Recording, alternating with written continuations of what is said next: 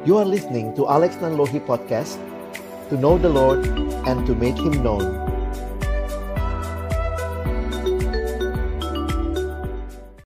Baik, selamat malam teman-teman sekalian. Mari kita kembali berdoa Mohon pimpinan Tuhan sebelum kita sama-sama belajar firman-Nya. Biarlah ya Tuhan firman-Mu yang kuasa itu yang sanggup mengubahkan hati kembali menjadi bagian setiap kami malam hari ini. Pimpinlah ketika kami akan mendengarkan kebenaran firman-Mu, tolong kami di dalam interaksi dan diskusi kami, supaya pada akhirnya setiap kebenaran bukan hanya menjadi pengetahuan, tetapi benar-benar menjadi kehidupan bagi setiap kami. Berkati hambamu yang menyampaikan, setiap kami yang mendengar, di dalam nama Tuhan Yesus Kristus Sang Firman yang hidup, kami menyerahkan pemberitaan firman-Mu. Amin. Shalom teman-teman sekalian, bersyukur buat kesempatan malam hari ini boleh sharing sebagai pengantar ya buat diskusi kita.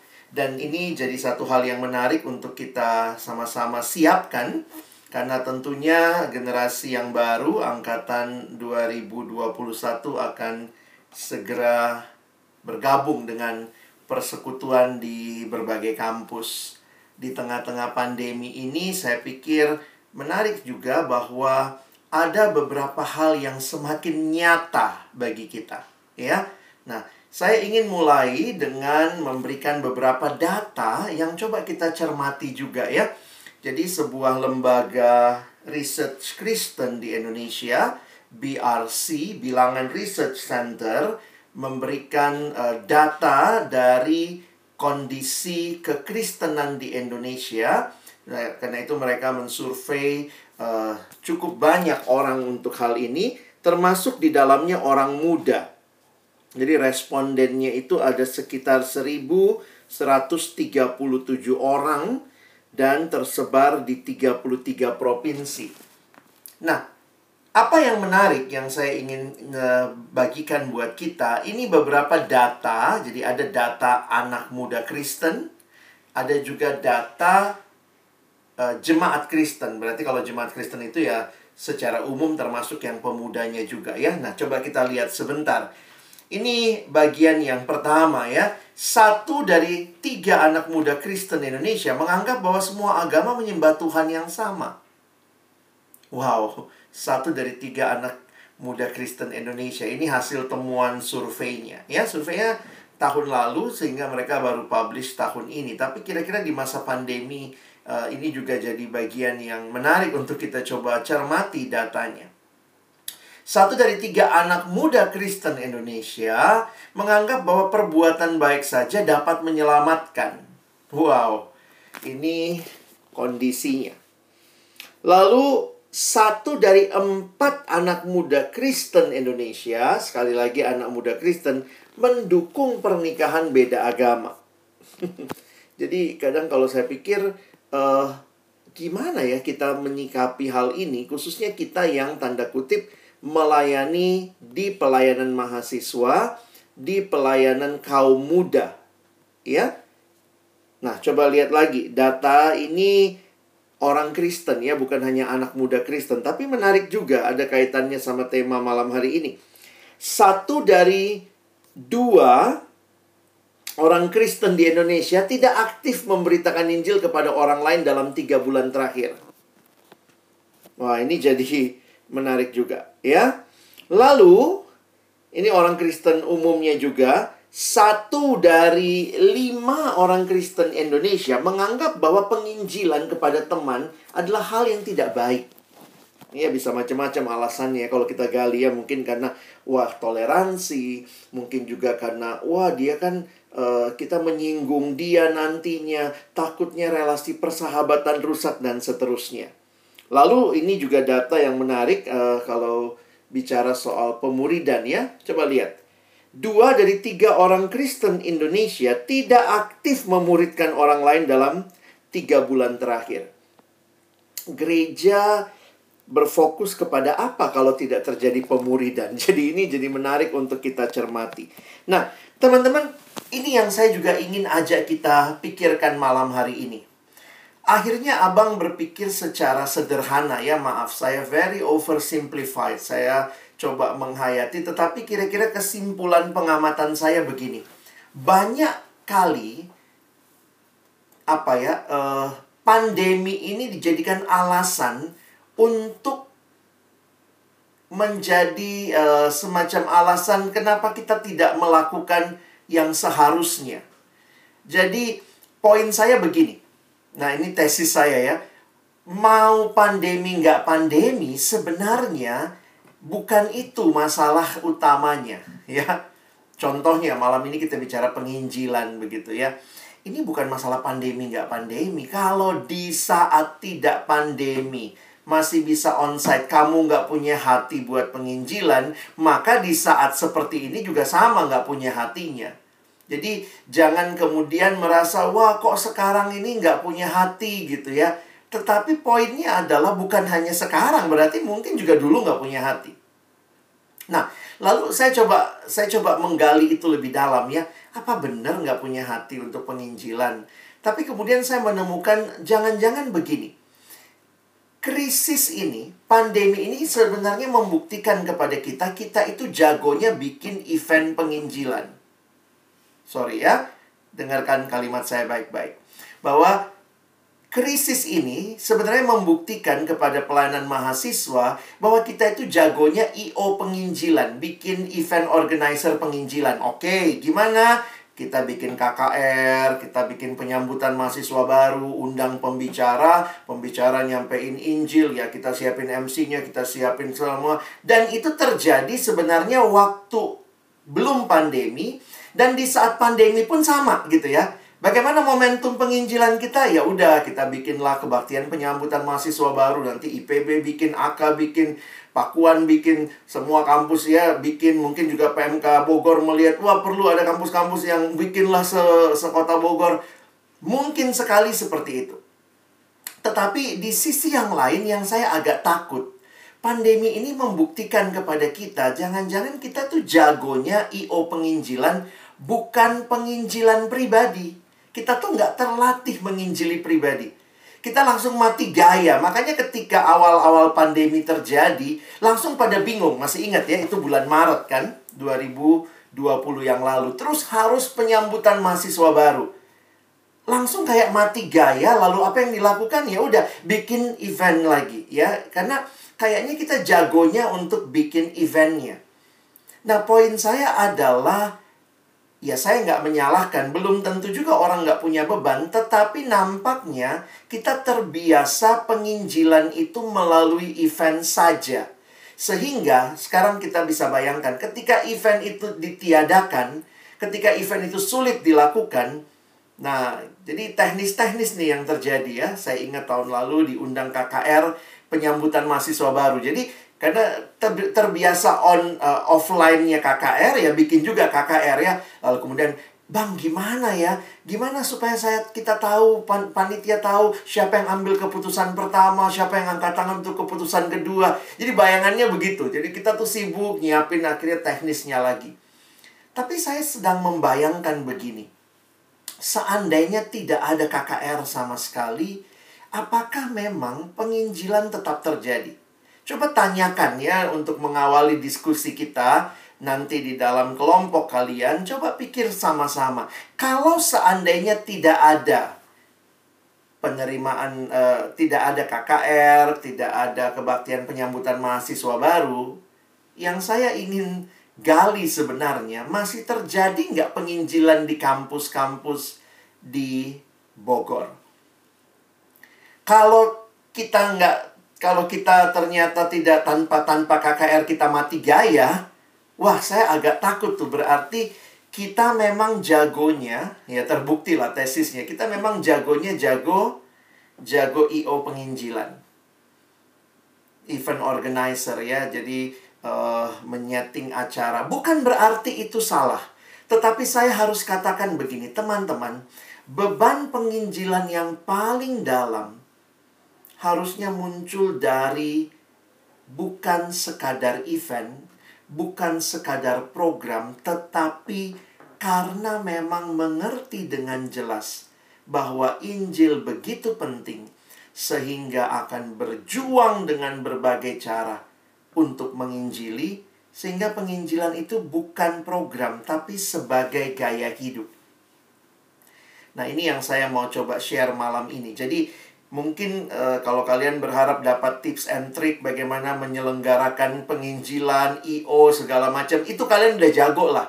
Ya, mau offline, mau online sekarang udah makin jago. Tetapi Abang ingin mengajak kita memikirkan lebih mendalam, betulkah penginjilan itu jadi gaya hidup kita? Karena ini sebenarnya inti daripada penginjilan yang sesungguhnya. Penginjilan sebagai gaya hidup bukan cuma sebagai program. Jadi begini, kalaupun programnya tidak ada, tidak terjadi karena berbagai hal dan segala macam, masih terjadi nggak penginjilan?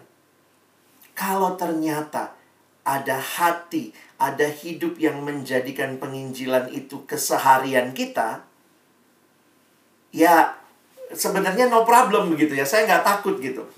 Tapi kalau yang saya takutkan adalah kalau ternyata ya memang kita itu mengertinya penginjilan sama dengan KKR, penginjilan sama dengan uh, penyambutan mahasiswa baru, kebaktian besar saja. Ketika kita diperhadapkan dengan mahasiswa secara pribadi, nah itu mesti ditanya tuh, masih bisa penginjilan nggak tanpa KKR? Masih bisa penginjilan nggak tanpa kebaktian besar? Karena logika sederhananya, yang menyampaikan firman, misalnya kalian undang abang gitu ya, saya sampaikan firman KKR. Nah sebenarnya tanda kutip kan yang PI saya. Kamu yang lain, oke bang, kami kan berdoa, kami jadi MC, kami. Sekarang begini, ketika ada seorang mahasiswa baru di hadapanmu, dan tidak ada KKR di kampusmu, apa yang akan kamu sampaikan kepada dia? Bisa nangkep poin saya ya? Nah, kenapa? Karena saya melihat di beberapa ayat yang saya mau angkat malam hari ini, ada gaya hidup yang begitu natural tanpa program yang kelihatan dari hidup orang-orang yang telah berjumpa dengan Yesus. Salah satu yang saya ingin kita pikirkan se sebentar malam hari ini dalam Lukas pasal yang kelima ayat 27 sampai 32. Teman-teman perhatikan ya. Saya akan coba bacakan ayatnya, semua sudah saya tulis di screen. Kemudian ketika Yesus pergi keluar, ia melihat seorang pemungut cukai yang bernama Lewi. Sedang duduk di rumah cukai. Yesus berkata kepadanya, ikutlah aku. Maka berdirilah Lewi dan meninggalkan segala sesuatu lalu mengikut dia. Dan Lewi mengadakan suatu perjamuan besar untuk dia di rumahnya dan sejumlah besar pemungut cukai dan orang-orang lain turut makan bersama-sama dengan dia. Orang-orang Farisi dan ahli-ahli Taurat bersungut-sungut kepada murid-murid Yesus katanya, "Mengapa kamu makan dan minum bersama-sama dengan pemungut cukai dan orang berdosa?" Lalu jawab Yesus kepada mereka katanya, "Bukan orang sehat yang memerlukan tabib, tetapi orang sakit." Aku datang bukan untuk memanggil orang benar, tetapi orang berdosa, supaya mereka bertobat. Teman-teman yang dikasihi Tuhan, secara sederhana kisah ini adalah kisah pemanggilan Matius. Matius atau yang disebut Lewi, dia adalah pemungut cukai yang kemudian dipanggil Yesus. Kita lihat ceritanya. Yesus lewat keluar, melihat pemungut cukai lalu dia berkata ikutlah aku. Nah menarik nih ya. Maka berdirilah Lewi dan meninggalkan segala sesuatu lalu mengikut dia. Begitulah cara Lukas mencatat istilah meninggalkan segala sesuatu lalu mengikut dia. Apa yang menarik di sini? Bagi saya adalah perjumpaan Lewi dengan Kristus membawa dia bisa melihat bahwa Yesus lebih penting dari segalanya karena itu istilah meninggalkan segala sesuatu muncul di sini. Tetapi tidak berhenti sampai di situ. Perhatikan ayat 29-nya. Lewi mengadakan suatu perjamuan besar untuk dia di rumahnya dan sejumlah besar pemungut cukai dan orang-orang lain turut makan bersama-sama dengan dia. Ada banyak penafsiran yang mungkin muncul Beberapa penafsir mengatakan nampaknya Lewi bikin perpisahan ya. Dia bikin perpisahan dengan teman-temannya. Tetapi bagi saya menarik, lihat tulisannya. Lewi mengadakan suatu perjamuan besar tujuannya untuk dia di rumahnya. Tetapi kalimat kedua, dan sejumlah besar pemungut cukai dan orang lain turut makan bersama-sama dengan dia. Betul perjamuan itu dituliskan untuk Yesus, tetapi nampaknya perjumpaan Lewi dengan Kristus membawa dia juga rindu teman-temannya berjumpa dengan Kristus. Ingat itu rumahnya dia. Kok bisa ada pemungut cukai orang lain turut makan?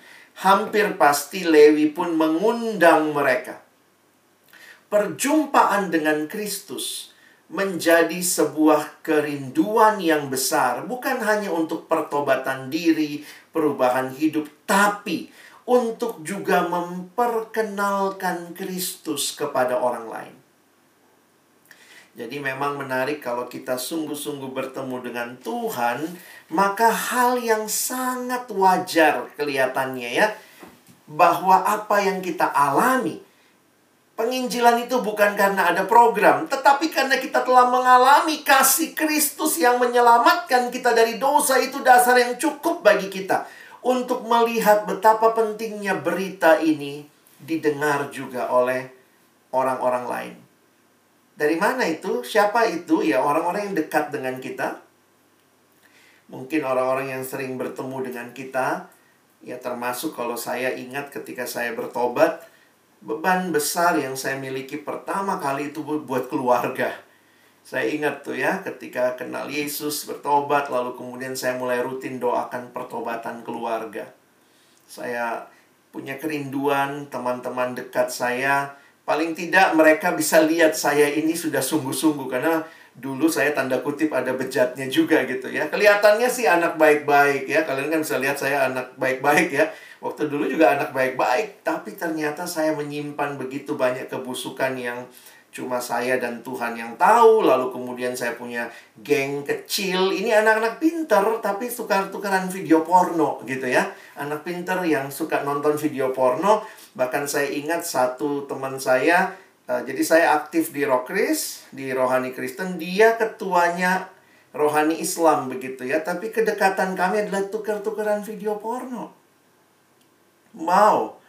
Dan waktu itu uh, saya ingat itu SMP ya. Dan kemudian kami pisah. Dia kuliah di saya di daerah, saya di Sulawesi, lalu dia ke Jawa, dan waktu kami pisah, saya ingat tuh ya, dia kirim surat waktu itu masih nggak ada ini ya, dia kirim surat. Lex, kirim dong videonya gitu ya, karena dia bilang dia dia di Jawa, uh, dia pengen nonton gitu ya. Terus kemudian waktu itu saya udah sungguh-sungguh dalam arti saya udah kenal Tuhan, saya udah bertobat. Dalam satu uh, uh, kesempatan saya tulis surat balik sama dia, terus saya cuma bilang gini, sorry aku udah nggak kayak dulu lagi gitu ya. Dan ya memang merindukan ya dia bisa kenal Tuhan, merindukan teman-teman saya juga boleh mengalami perjumpaan dengan Tuhan. Saya pikir itu cerita yang bagi saya sangat real ya. Bahwa beban penginjilan pertama kali tidak muncul karena ada program semata, tetapi karena Tuhan sudah membawa saya berjumpa dengan Dia. Nah, teman-teman, respon orang Farisi ini yang serem ya. Farisi, ahli Taurat malah sungut-sungut. Harusnya mereka bersuka cita. Karena ada orang-orang yang membutuhkan Kristus berjumpa dengan Kristus. Yang membutuhkan keselamatan berjumpa dengan Yesus Sang Mesias. Nah ini masalahnya karena mereka juga tidak menerima Yesus. Mereka menolak Yesus. Jadi memang menyedihkan. Harusnya penginjilan itu disertai dengan antusiasme sukacita karena melihat pertobatan. Tetapi memang kalau cuman IO penginjilan teman-teman kadang-kadang sedih juga ya. Ya ini saya ceritalah beberapa beberapa kisah begitu ya. Ketika misalnya selesai uh, kebaktian KKR di satu tempat, saya beberapa kali karena disuruh undang pimpin KKR ya panitianya tuh lebih sibuk dengan apa? Lebih sibuk dengan hal-hal lain gitu. Ya bukannya tidak boleh ya, tapi saya kadang merasa begini ya. Apa sih sebenarnya yang jadi fokus?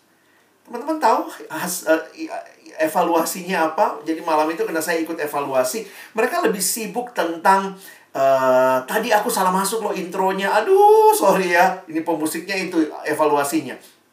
Lalu kemudian yang satu bilang, iya tadi itu konselornya harusnya semua ke kanan. Kenapa ke kiri? Kenapa pintu yang satu yang dibuka? Jadi yang diberantemin itu, jadi malam itu bukannya kita mensyukuri berapa yang terima Yesus, berapa banyak yang bertobat, apa cerita mereka. Mereka lebih sibuk sama teknisnya teman-teman ya. Karena IO ya, you, you know what I mean ya. Kalau kamu IO, kamu akan sibuk dengan the event going well tapi kalau kamu mengalami kasih Kristus, maka malam itu harusnya, tanda kutip ya, harusnya kita syukuri. Ya bagi saya beginilah, silahkan kalau mau evaluasi detail, pernak-perniknya. Tapi kayak kita nggak ketemu hatinya Tuhan malam itu ya. Ketika satu orang bertobat dikatakan seisi sorga bersuka cita. Malam itu kita lebih ada tertekan. Kenapa salah masuk aku intronya tadi. Ampun deh dasar IO gitu ya poin saya menarik bahwa Tuhan ampuni kami yang tidak mengalami hatimu yang bersuka cita, tapi kami lebih sibuk sama apa yang membuat kami sukacita. Ya, ya, saya main dengan bagus. Saya seksi konselor. Wah, konselornya semua teratur begitu ya. Semua dapat konselor kit, semua dapat pulpen bisa isi dengan baik. Ya, itulah IO ya. Karena itu saya sangat berdoa kiranya penyambutan mahasiswa baru. Hampir pasti kalian bikin kegiatan besar lagi ya. Pasti bikin KKR ya, pasti bikin penyambutan mahasiswa baru.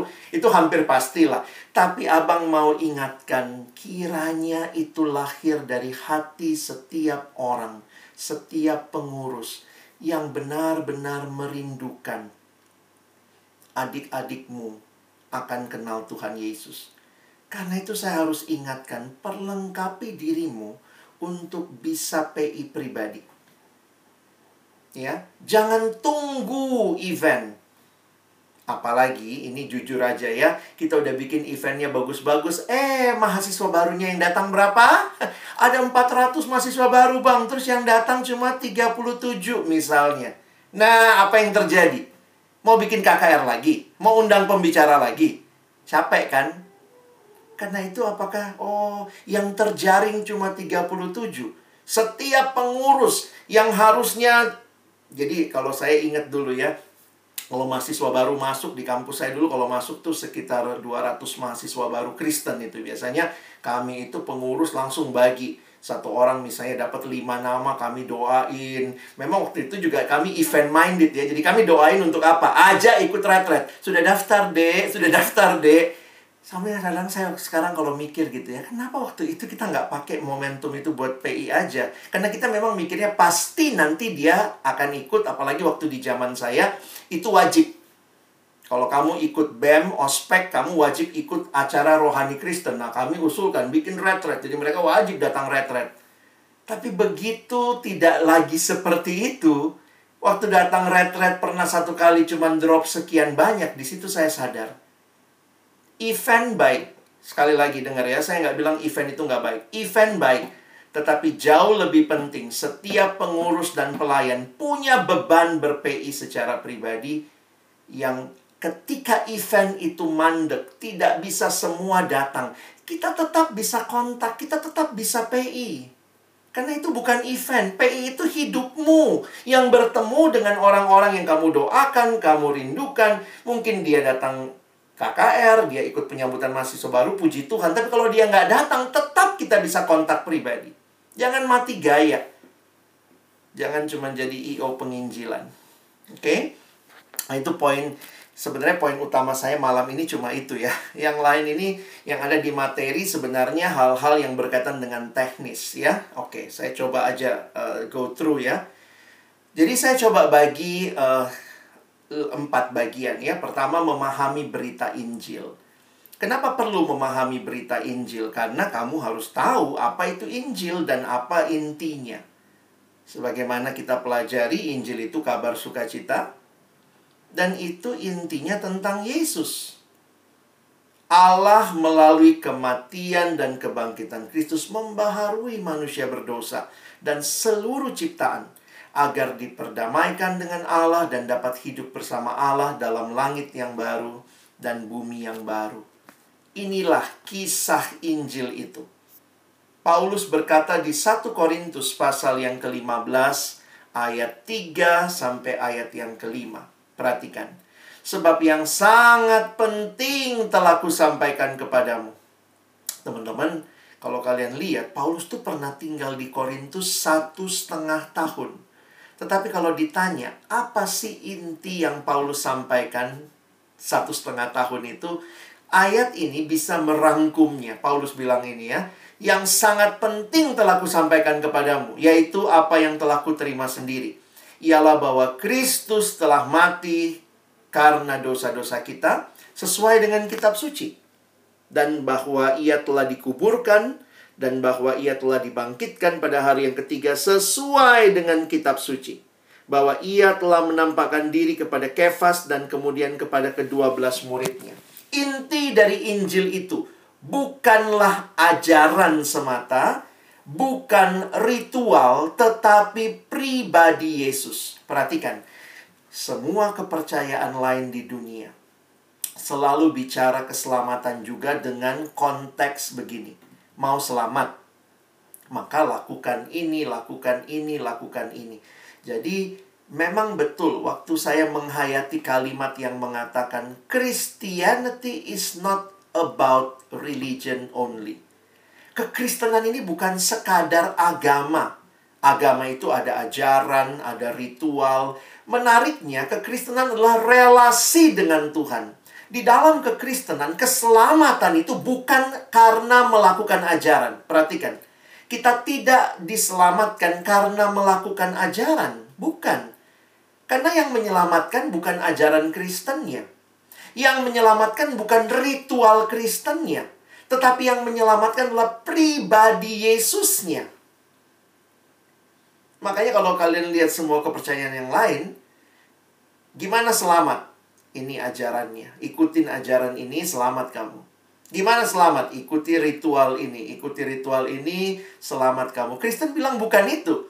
Bukan mengikuti ajaran Yesusnya saja.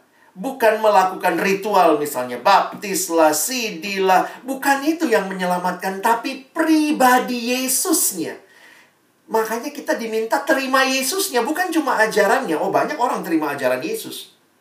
Masih ingat kalimat Mahatma Gandhi aja kagum banget sama khotbah di bukit. Tapi dia nggak terima Yesus.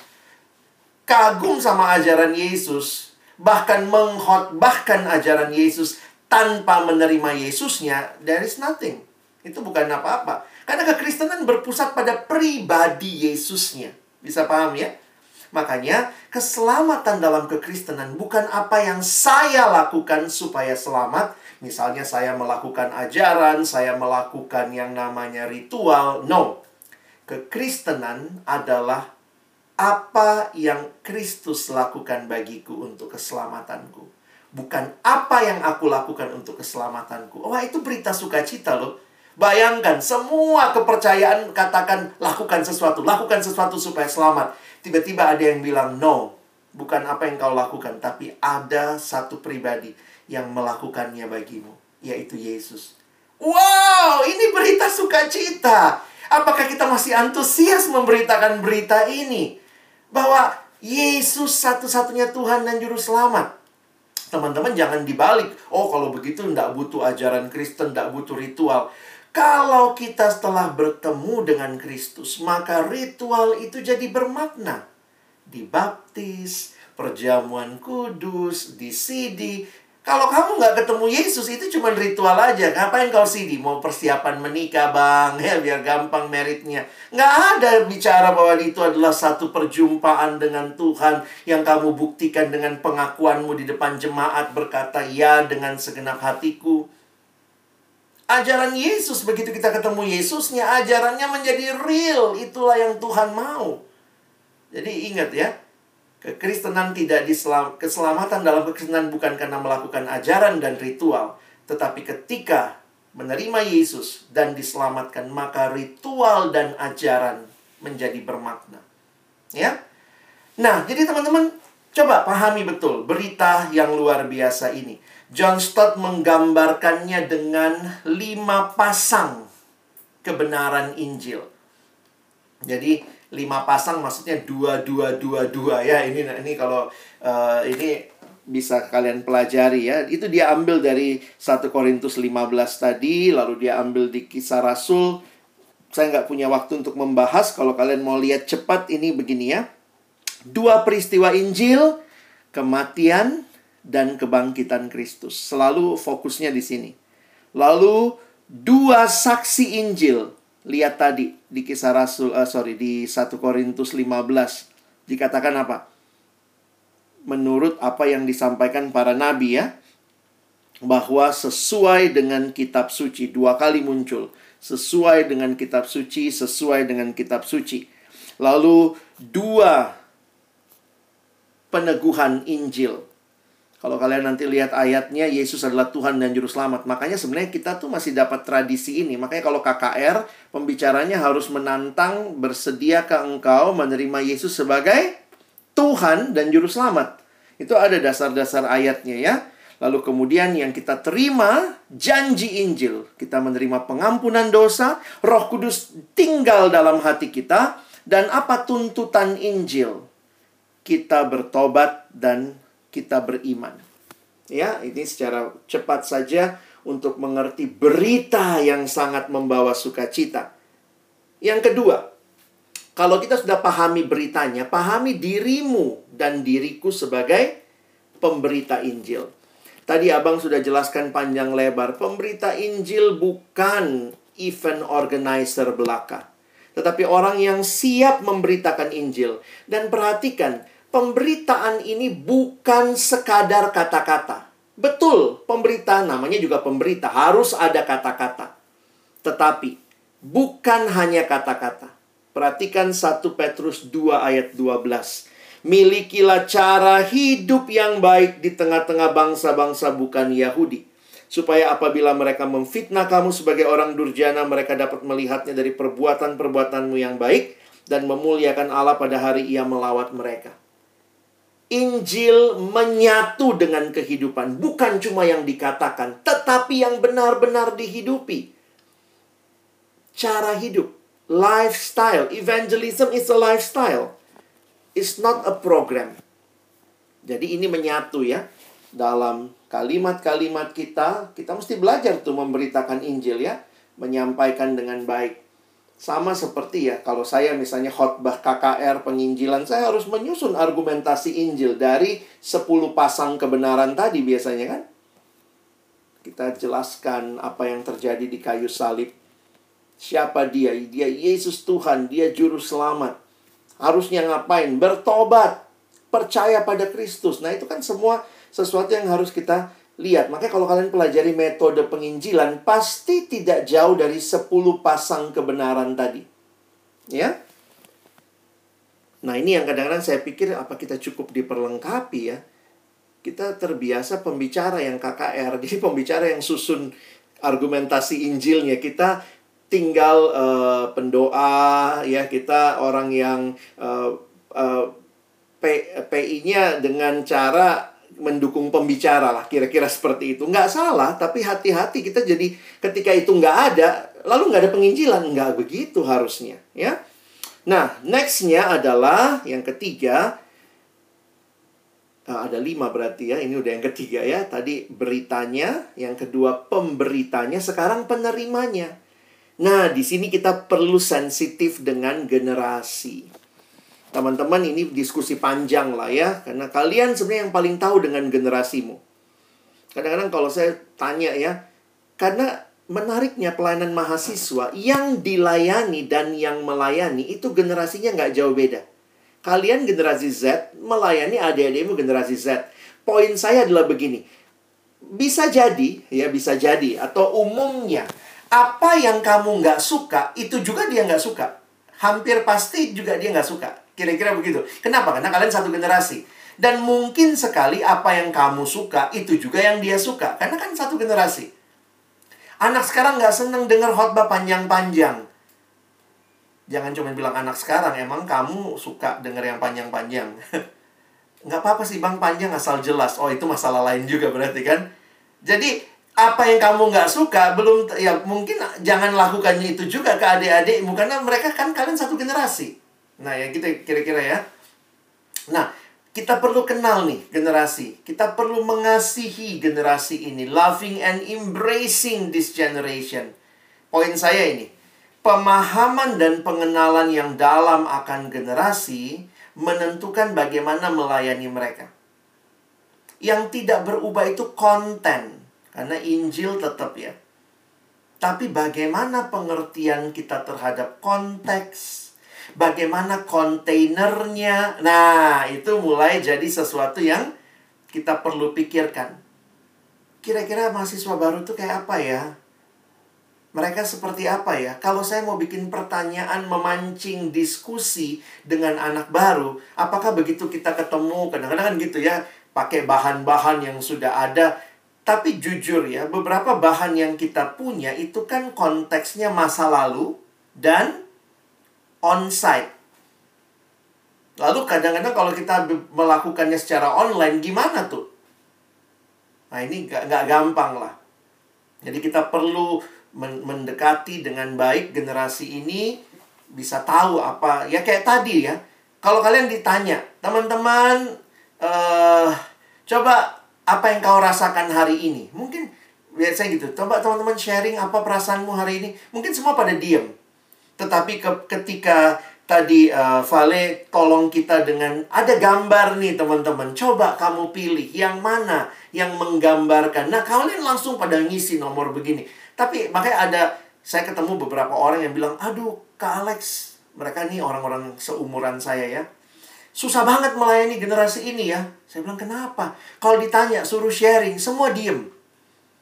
Terus saya bilang, gimana cara kamu suruh sharing? Soalnya ini pertemuan online, Kak. Jadi saya tanya, teman-teman, coba sharing dong apa perasaanmu hari ini. Diam semua. Terus saya juga kasih contoh. Saya bilang, coba pakai gambar. Ini generasi yang sangat ikonik. Mereka suka lihat aja ya, perhatikan kenapa yang lebih gampang membaca generasi ini apa? Medsos lihat emoji. Kalau kalian ikutin perkembangan emoji, gile tuh emoji ya. Dari awalnya cuman 5 biji gitu ya. Sekarang aja di Zoom emojinya udah bisa banyak. Kenapa? Ini generasi yang mengekspresikan dirinya kadang-kadang bukan dengan kalimat. Coba tulis apa perasaanmu, Dek. Diem semua. Coba teman-teman berikan emoji apa yang kamu rasakan saat ini. Semua nanti muncul emoji ini, emoji itu gitu ya. Kenapa? Ini caranya mereka berkomunikasi. Ini generasi yang nggak banyak ngomong, nggak banyak ngetik, tapi melakukannya melalui gambar. Jadi ini kan bisa kita maknai nih dengan ketika pertemuan online. Jadi pertemuan online itu jangan begini. Bahan KTB di PDF-in lalu dipakai. Ya udah selesai. Kita udah KTB, kita udah kelompok kecil, kita udah pipa. Bisa jadi boring loh. Kenapa? Karena ini generasi yang udah nggak ketemu aja udah boring. Teman-teman udah bilang tadi, aduh udah mau gila nih pengennya ketemu. Terus kemudian pertemuannya juga, ya Ella, coba sebutkan apa perasaanmu hari ini. Terus semua diam Pemimpin KTB-nya mati gaya. Iya ya. Aduh, mau gimana lagi? Teman-teman sharing dong. Ayo dong, siapa yang mau sharing? Ayolah, pikirin cara memancing sharing dengan apa yang anak sekarang mengerti. Kira-kira gitu kali ya. Nah, jadi mesti mikir nih. Termasuk lihat kebutuhannya. Ada yang bilang gini ya, kalau uh, generasi yang tua tuh itu generasi benar salah karena mereka banyak berpikir ideologi. Kalau generasi yang uh, saya dan X gitu ya itu generasi yang cukup melihat pragmatisme apa untungnya lalu generasi Y beberapa kalian ada di sini itu mengertinya soal pengalaman dan kepuasan puas nggak lalu generasi yang sekarang yang Z ini katanya banyak diskusinya soal jati diri. Coba aja lihat film-film yang ada semua tentang jati diri semua superhero di zaman kami, superhero itu adalah segala-galanya. Jadi kalau kami tuh dipuaskan dengan dia nggak pernah sakit, dia nggak pernah gagal. Eh, di generasi kalian superhero itu bisa berdarah loh. Menarik ya. Terus superhero bisa kemudian ada sequelnya. Lihat siapa bapaknya, siapa mamanya, jati dirinya dipertanyakan. Makanya lucu juga tuh superhero-superhero yang ditawarkan Marvel misalnya ya. Itu semua punya masa lalu yang kelam. Tapi kemudian dia bangkit berjuang. Nah ini generasimu banyak bicara jati diri dari film-film. Semua ini kalau kita analisa. Kalau kamu memancing diskusi di antara generasi Z. Kira-kira apa hooknya ya? Clickbaitnya apa? Nah ini ini ya tidak semua begitu. Ada juga generasi Z masih mikirnya benar salah, makanya ada yang suka apologetik. Tapi poin abang adalah begini, kenali dengan baik generasi, kenali dengan baik orang yang kamu layani, ya. Oke, dua lagi, sorry. Yang selanjutnya memahami proses penginjilan. Poin saya bahwa penginjilan bukan event jadi saya bersyukur Tuhan kasih pengalaman memimpin KKR. Tapi setiap kali saya memimpin KKR, saya jadi sadar begini. Teman-teman begini ya. Kalau abang calling, siapa yang mau terima Yesus? Lalu kemudian angkat tangan lah. Wah ada 40 orang misalnya angkat tangan. Teman-teman, saya hanyalah sebuah bagian dari suatu proses penginjilan yang panjang Jangan merasa saya sukses berhasil ini karena saya. Wah, pantas bertobat orang itu. Suara Bang Alex kencang. Saya pernah diundang gitu ya. Abang kan tipe KKR, Bang.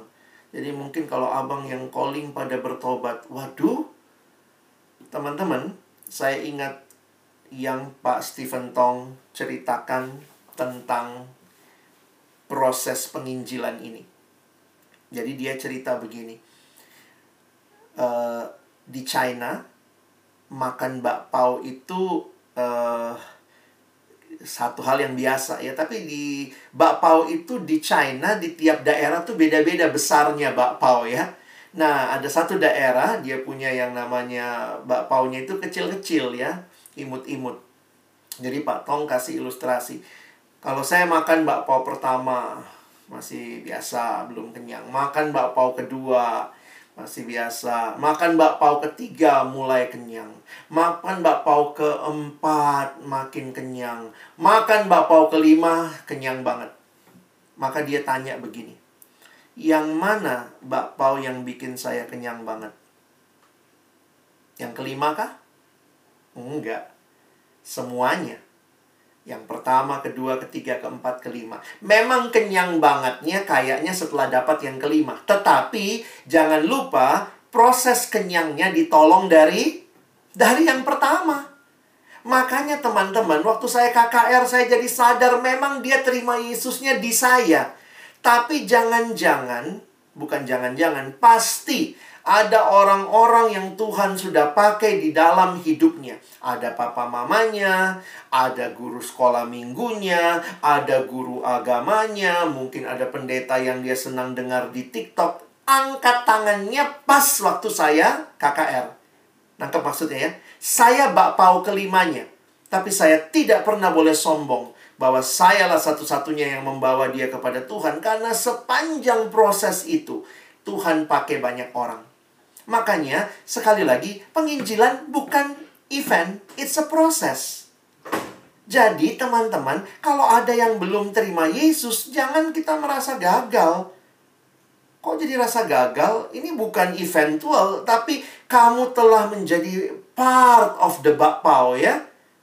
Puji Tuhan kalau kamu bakpao kelima, tapi jangan-jangan kamu cuma bakpao pertama gitu ya, bakpao kedua gitu. Oke. Okay. Nah, yang terakhir sebenarnya yang abang maksudkan poinnya adalah belajarlah berbagai metode penginjilan. Jadi, setelah paham prosesnya, sebenarnya ini ada penjelasan teknisnya. Saya di kuliah ngajarnya ini ya, saya ngajar uh, penginjilan uh, teologi dan praktek penginjilan. Ada teori-teori bagaimana anggaplah nomor 10 itu dia terima Yesus. Tapi jangan lupa loh, orang nggak lompat ke nomor 10. Dia mulai dari nomor 1 nomor dua, nomor tiga. Nah itu Tuhan pakai banyak orang. Jadi memang penginjilan ini adalah gerakan dari tubuh Kristus ketimbang sebuah event satu malam, dua jam dilakukan oleh PMK tertentu. Tidak. Nah ya jadi uh, Tuhan tidak pernah terlalu cepat, tidak pernah terlalu lambat. Dan ingat, Injil itu sangat kuat disampaikan di dalam relasi ketimbang hanya event. Gospel travels at the speed of relationship. Waktu kamu kontak adik itu, terus doain dia. Kadang-kadang kita kontak pun nggak langsung penginjilan kan? Kita tanya kondisinya, kita tanya gimana pengenalannya akan Yesus. Nggak ada hari ini kita langsung, mau timur Yesus langsung besok bertumbuh, langsung saat teduh rutin, langsung berPA, besoknya mimpin kelompok kecil. Tapi bangun relasi. Nah, ini yang saya agak takut. Kalau kita cuma EO minded, kita nggak siap bangun relasi. Karena kita maunya bikin satu event seribu bertobat. Nah, makanya pahamilah berbagai metode penginjilan, termasuk penginjilan pribadi. Jadi, Abang berharap kiranya teman-teman terbuka untuk melihat betapa pentingnya Injil itu kita alami dan sukacita Injil itu meluap menjadikan kita bisa juga membawa orang lain mengenal Tuhan. Amin. Itu yang bisa saya sampaikan. Kalau ada hal yang mungkin mau diperjelas atau ditanyakan, saya persilakan.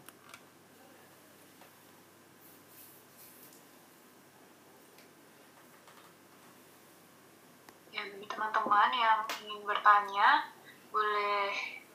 tulis di kolom chat atau mungkin bisa raise hand terlebih dahulu supaya nanti bisa dipersilakan untuk on mic. Pada teman-teman ada yang ingin bertanya? Mungkin setelah ini yang kamu butuhkan bukan cuma bentuk panitia penginjilan mahasiswa baru ya, tapi bentuk tim penginjilan untuk sama-sama belajar beberapa metode sederhana memberitakan Injil pribadi gitu, PI pribadi kali ya. Iya kak betul, karena mungkin penginjilan ini kita kadang mikirnya sebuah momentum ya kak ya, mm. yang kita mungkin hype di awal tapi ke belakangnya mm. diteruskan gitu ya kak. Ya. Ini ada pertanyaan dari Kak Sylvia kak Iya. Uh, metode penginjilan sederhana yang bisa diaplikasikan di kampus seperti apakah ya kak?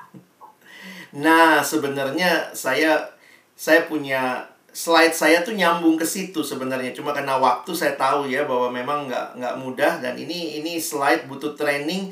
Walaupun saya sadar begini ya teman-teman. Karena penginjilan adalah gaya hidup maka bukan metodologis. Poinnya abang begini ya. Uh, kalau saya sederhananya gini, uh, bagaimana cara membunuh nyamuk? Misalnya ya, sorry ya, bagaimana cara membunuh nyamuk? Bisa main tepok, bisa disemprot, bisa pakai reket gitu ya, bisa pakai api gitu ya, kan banyak hal ya. Lah, poin saya adalah pelajari semua hal sehingga ketika kita menggunakannya kita bisa pakai berbagai metode.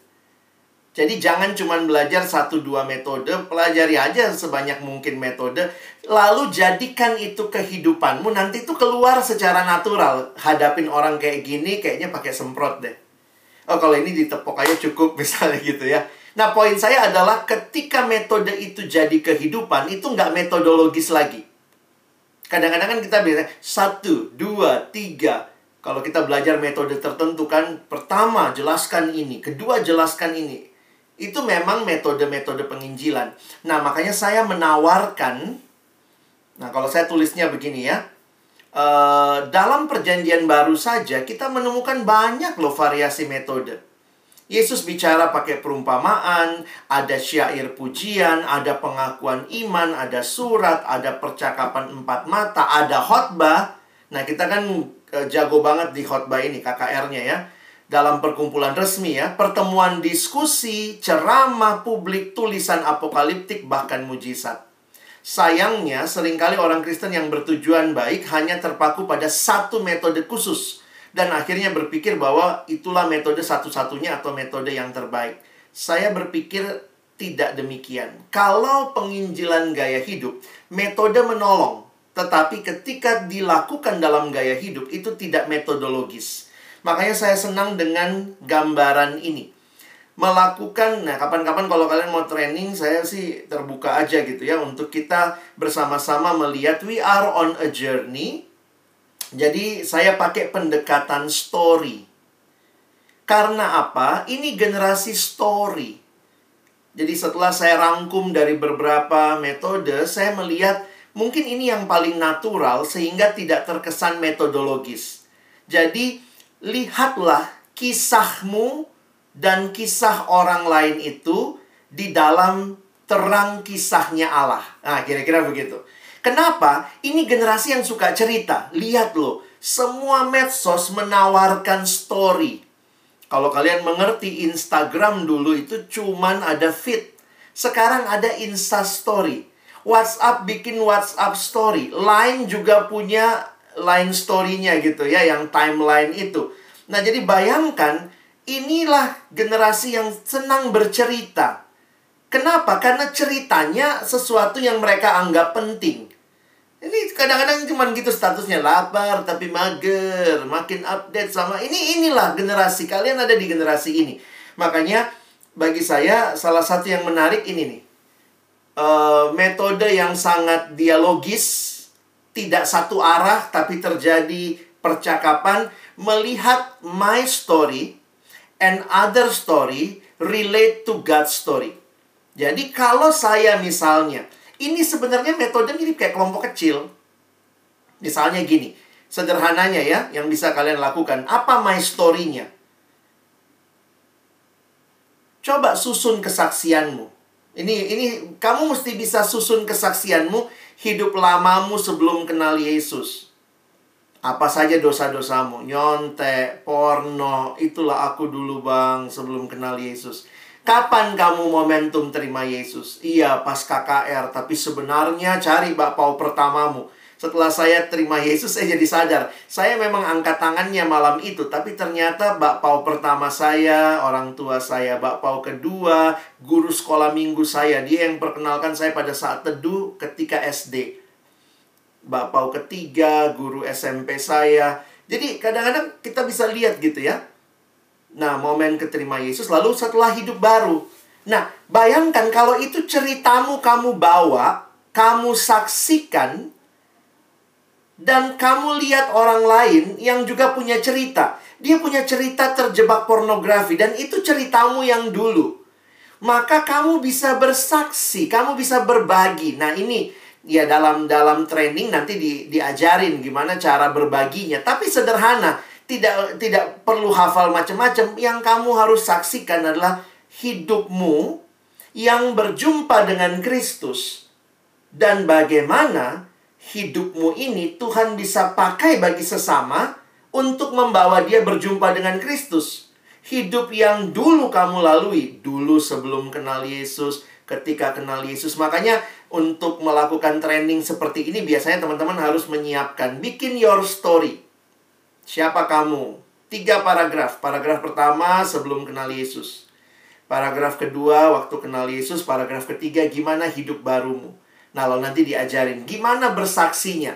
Bisa bersaksi dengan apa? Bikin di status WA-mu.